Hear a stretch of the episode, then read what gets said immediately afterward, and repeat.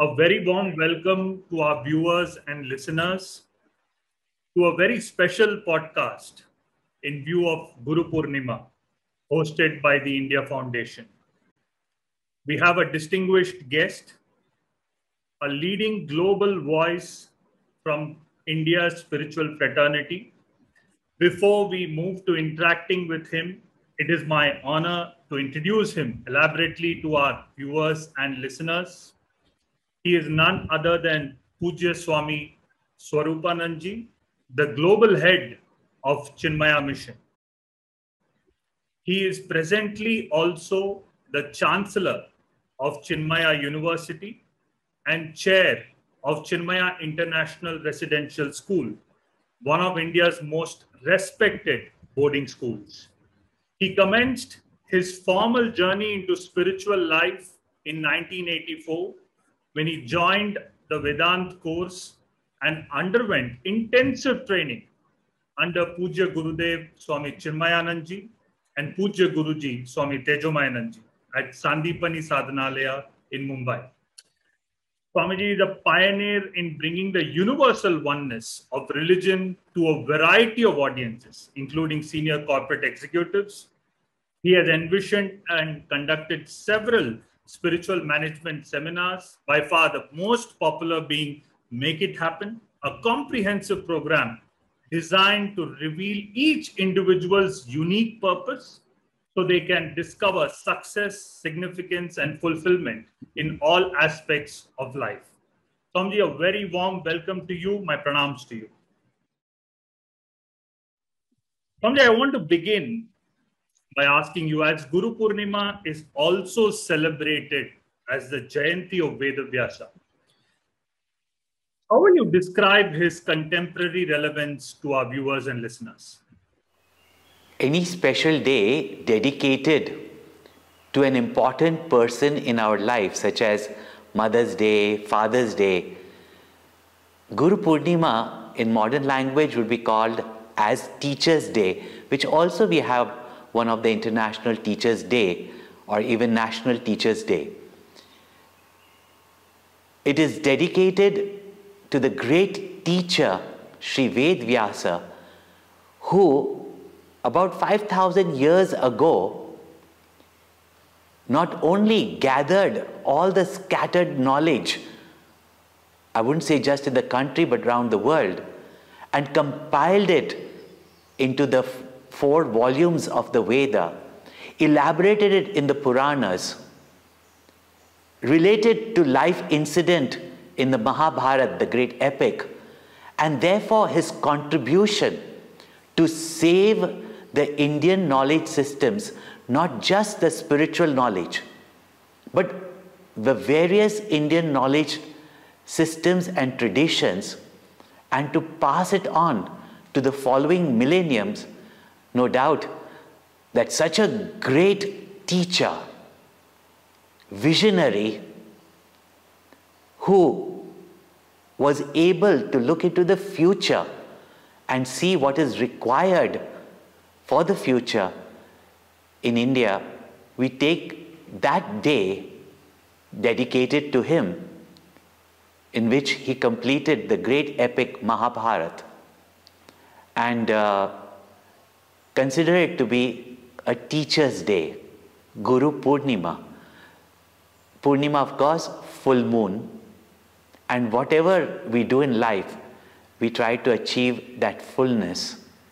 And that teacher who gives us the knowledge of fullness, we dedicate with reverence and remember and express our gratitude to the very teachers, the very teachers in our life. Swamiji, can anyone have a guru? And what is the importance uh, and role of a guru in one's life? See, the word guru itself means one who through knowledge or the light of knowledge removes the darkness of ignorance. And therefore, in simple language today, it means a teacher. And in every field of our life, we require a teacher. Later on, having got the insight and foundation of knowledge, we contemplate and expand our knowledge. But for everything, we require teacher. Our parents are our first teachers who even teach us how to walk, to talk. So teacher means, or a guru means, a teacher, a mentor who guides us, who removes our ignorance, gives us knowledge of the field in which we need to express ourselves. So at every stage of our life, in every avenue of our life, we require some teacher. But whenever we use the word guru nowadays, we only think about the spiritual teacher. And if even the basic knowledge of objects in life, we require teacher, then for the subjective science, how much more do we require a teacher to teach us, to guide us in that science that is subjective and also beyond the limitations of our mind and intellect. So yes, we require teachers in our life and in the spiritual field, in self-discovery, self-development. Even for self-development programs nowadays, you require motivators, mentors. They are all teachers only. But for the highest knowledge of the truth, we do require a guru, a teacher. Uh, now for a personal and candid question. Uh, any memorable Guru Purnima celebrations uh, with your Guru Swami Chinmayananda that you would like to share with our viewers? Pujya Gurudev Swami Chinmayanandji, as you know, never rested for a single day, was traveling every week to spread this knowledge, different parts of the world, and therefore the opportunities that we had to be with him in his presence were not necessarily on the Guru Purnima day. But every moment spent with him was a Purnima, was a full moon day. But on Guru Purnima, very often we used to write our letters and uh, receive his letters on Guru Purnima. We would write in advance. So there were many such uh, moments. And you're with your Guru, when you remember your Guru, when you feel his presence, when you are grateful. So, but in nineteen ninety-three, the last year, uh, in fact, the last month of his uh, physical life in this world, on Guru Purnima day, actually, he was, uh, I was with him in London before that, and he had gone to U S A. And uh, on Guru Purnima day, he happened to call uh, because he was being given a very big responsibility to lead Hinduism into the millennium. And he was, uh, uh, uh, he was honored as the man of the millennium, uh, Hindu of the millennium. So at that time, he had called with some uh, instructions of what we have to do as a follow-up, and that's the day he spoke to me on Guru Purnima and gave me a beautiful message, uh, and that's a very memorable one. Whenever Guru says something, it's a message for life. My name is Swaroop Ananda, whose nature is happiness. And he picked up the when I picked up the phone, first thing he said, he said, Swaroop, you are spreading your Ananda everywhere. You're sending, you're spread, spreading your nature. Swarup means nature. You're spreading your nature everywhere. And uh, because the phone line was not clear, he understood that I may have not understood. So he said, Swarup, you're spreading your nature of Anand everywhere. Keep spreading it.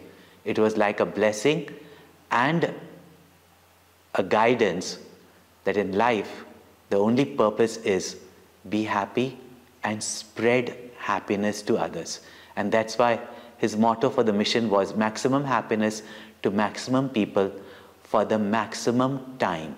And he spread that knowledge of the self by which we discover our infinite, complete, full, blissful nature. And only when you know that you are happiness and not a beggar or slave for happiness from the world, can you spread happiness unconditionally without feeling depleted or used.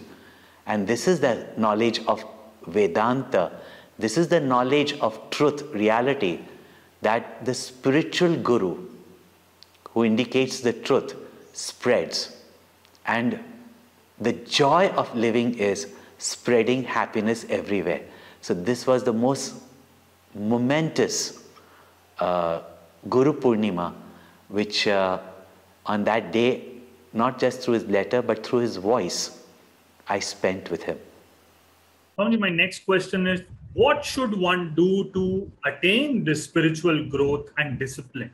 Would sadhana just suffice, or is there any other guideline that you would advise? So just as everything we have to learn from the teacher, from an expert teacher who himself or herself has practiced and attained the goal, the scriptures, the books of knowledge have pointed out the means. But the subtleties of the means, the constant inspiration, the dynamism and the strength, the motivation, and the fine tuning of the practices, because all practices, mind you, we are dealing with the mind. And to tune up this mind, even the psychologists have taken so many years, in fact centuries, to understand the mind. So, under the guidance of an expert teacher, the spiritual guru, whatever the teacher instructs us, we should follow. Now, the spiritual practice starts from what we do in our day-to-day living. If we take spiritual practices such as meditation, which is also required, it has to be done at a specific time out of your daily activities. But the science of Vedanta, the teachings that we find in the Bhagavad Gita, that in midst of our duties in life, by changing our attitude, as well as performing our actions with dedication, efficiency, how all become a means for our spiritual progress. So these wonderful means are pointed out. Very often people think spiritual means is some practice of probably doing some asanas, postures, and that's being spiritual, or doing some breathing, that is being spiritual. It's important for what we are doing. If you are doing yoga asanas for slimming down, which is maybe good for your health. But is your health for your spiritual progress or just to look good? Then it is not a spiritual sadhana, not a spiritual practice. It is for what we are practicing. It is for what we are doing our duties. It is for what are we doing our professions. If it is to tune up our mind for the higher goal, doing our action as a dedication and service to the humanity or to the creation itself, then it becomes a spiritual practice. And that has to be practiced moment to moment in midst of all your duties of life. I'm going to focus on some contemporary aspects. Uh, As you know, twenty twenty-two, next year, India is going to celebrate seventy-five years of independence. What role do you foresee for spiritual organizations such as Chinmaya Mission, and in general, how do you foresee them contributing to the making of the country, considering we are going to turn seventy-five next year? This work, the spiritual masters like Swami Vivekananda, Pujya Gurudev Swami Chinmayanandji started it many years ago. It is only with the noble values, pride in our culture, as well as our knowledge systems. We today proudly say in the ancient times we had such knowledges. India was the university of the world. Takshila, Banaras, these were universities whose libraries, when they were burnt by the invaders, they say burnt for years. We have such rich heritage of our Indian knowledge systems. We have the sound philosophy, as well as even now, in spite of whatever we see in the country, we have great ideals and noble values, which may be trying to imitate the, what to say, uh, philosophy of greed. We may have thrown aside, but ingrained in every, actually human being, but in every Indian, is a value system, a culture that is noble. We just have to take pride in our spiritual knowledge that teaches us the oneness with everybody. We must develop that devotion for God, and as Pujya Gurudev has said, and our great rishis, and even in the Ramayana, Ramchandra ji has said, that the devotion to the country is the devotion to the Lord of Lords. Because the people of the country, the culture of the country, is not just a geographical place. And therefore, it is the spiritual organization that gives the values, the devotion, patriotism, that, and the, the spirit of service, service of the fellow being. It is only together, parasparam bhavayanta, shreyam paramavapsyata. Living of dharma is that which brings about prosperity. That's the very definition of dharma given by Shankaracharya. Abhyudaya nishreya. That which brings about prosperity, because the spirit of sharing, giving, the spirit of cooperation that brings about productivity. This is called as yajna, not some ritual, which brings about that prosperity, which is then shared with the country. And even today, India is the richest country in the world.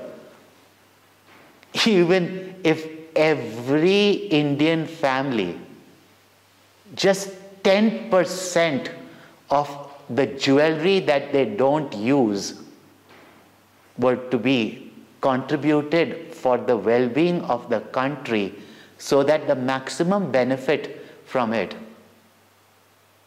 India is still the richest country in the world. No? If we think of us as one big family, Vasudeva Kutumbakam, that feeling that our rishis have said, and we feel proud to be Indians, undivided amongst ourselves, there's a lot that we can do. And it's a spiritual knowledge that points out this oneness, gives us the values, and gives us that purpose of life to live a life of sacrifice and service, producing more than what we consume and giving more than what we take.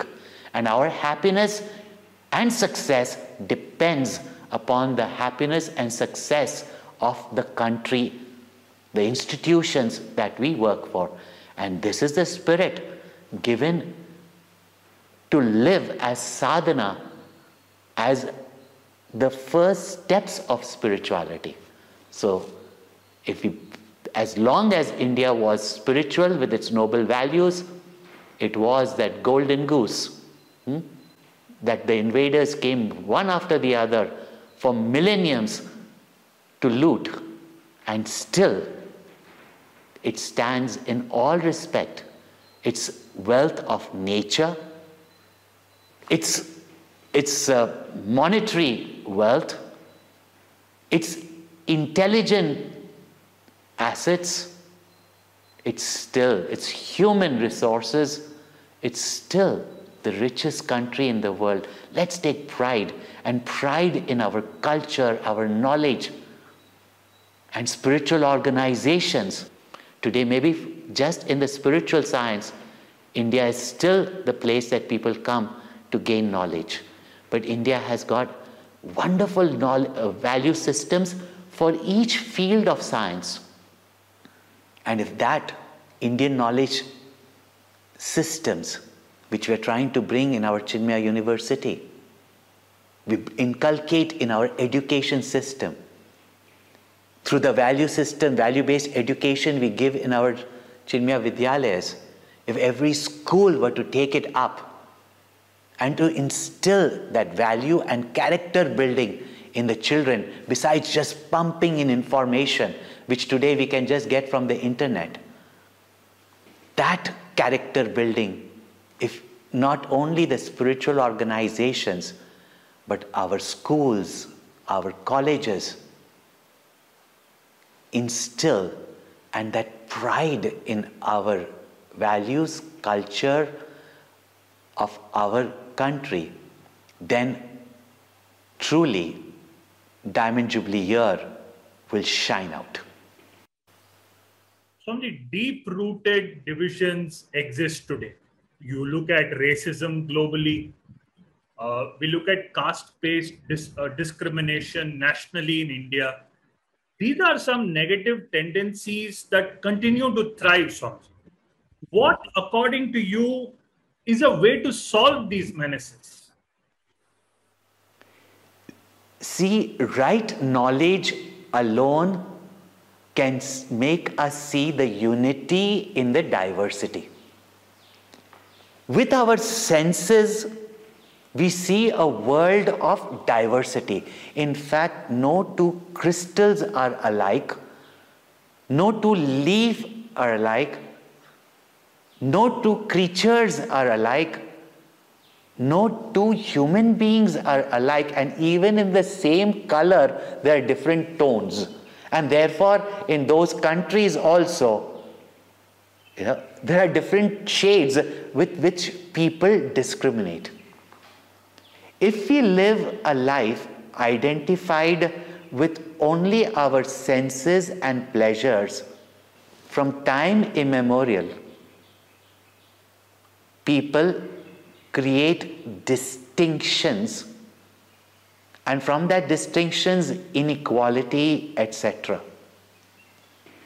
But knowledge is that, and particularly if you want to differentiate, spiritual knowledge is that which shows you the unity in the diversity, the one cause in all the effects, the one truth, reality, God present in everything and everyone, and makes you look beyond the differences. For the transaction of the world, there are differences, but inequality does not arise from differences. Inequality is man-made because of our ignorance, and ignorance-born ego, fear, anxiety, insecurities, And therefore, it is this spiritual knowledge and the first teaching, really speaking, in all religious books, and particularly in Vedanta, ekameva advitiya brahma. There is only one infinite reality. Tujhme Ram, mujhme Ram, sabme Ram samaya, sabse karlo pyar jagat mein koi nahi paraya. That one God only, or one truth, call it reality only. And if you are just a material scientist, we are all made up of the same electrons, protons, quarks, energy. We are made up of that same elements with which the entire universe is made. Only color, packaging is different. And therefore, the spiritual knowledge first teaches us to see beyond the packaging to the essence that lies in everyone. And only with that knowledge, there can be global love. Not by just going and hugging trees, I love, I love, I love. Or saying, I love you. In the next moment, they're ready to kill each other. Or in the name of religion, my God is one. People to even divide gods, divide religion, no? And say my God alone is supreme. So we mean there are other gods. So in our denial of other gods, we are accepting multiplicity. But as Vedanta points out, the very essence of all religions, I will say, but of Hinduism is not only there is one truth, but the truth alone is. You and I are no separate from it. If you are as divine as I am, and I am no less divine than anyone. It is only with this knowledge can these distinctions and this inequality be removed. But in our various roles, we are different. But there should be no distinctions, inequality according to caste, creed, color, race, country, state, language, behavior, all these, so many differences we make. And that should be with knowledge removed. Only that was an observing answer. I'm just trying to intake all those points. But my final question to you, you have pointed out how India, uh, from time immemorial, uh, has enabled inclusive thinking through its spiritual traditions. We do see advancements in artificial intelligence, uh, various forms of technology. How do you see spiritual traditions marrying Uh, recent advancements or the advancements that you foresee in the future, in the days to come? See, spiritual science is a science that makes you aware of your intellect and your intelligence. It helps you to quieten your mind so that you can rise beyond your present intellectual capacity to develop intuition. And only when you will understand the cosmic intelligence that you have created technology and what we call as artificial intelligence is what information and how you will make that equipment think logically to advance its own uh, what to say uh, capacity of learning, etc., or means gather, gathering data. Of course, it is only a conscious being that has got intelligence and can create artificial intelligence. So The spiritual science makes you understand your intellect and how it functions. It's amazing when you read the ancient books and study, and then when you meditate and try to understand your mind, what you understand, what we understand as intelligence is very basic. And what we hear of also, that languages, the classical languages, they help you to think logically, such as Sanskrit. And we know that even in computers, the binary systems have all come from, uh, originally from India, they tell me, right? That we use for computer and its coding and its language, et cetera. So, when you say spiritual science, there are many sciences, including language in India, that can be very useful for the development of our technology. And maybe studying some ancient books of knowledge and trying to recognize that how they had that technology, which probably we are developing in a very cumbersome manner, but they had technologies and sciences that made them perform such feats which we still see in some architectural monuments in India, which has not been explored, but are wonders. So, yes, our ancient knowledge systems, and in India, every knowledge system is considered to be spiritual. So that's why we get all mixed up. But yes, spiritual knowledge helps us to understand our intellect, develop our intellect, make our intellect more intuitive, that we can make new discoveries or recognize the existing knowledge or discover the existing knowledge. Newton did not create gravity. He just discovered the knowledge of gravity.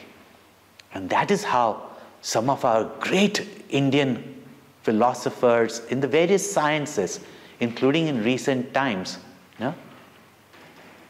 Ramanuja, others in the field of mathematics, they used some different form of intelligence that we have not even fathomed in our so-called left-brained thinking. So there is a lot of, of intelligence inherent in each one of us, even literally our brain capacity, which we have not tapped in, and the spiritual practices of concentration, even mantra japa, et cetera, contemplation, meditation, can reveal such capacities that lies within us. And therefore, in the Gayatri Mantra, which was given to children when they went to school, Dhiyo Yona Prachodayat, please inspire, illuminate my intellect, our intellect. Please illumine our intellect.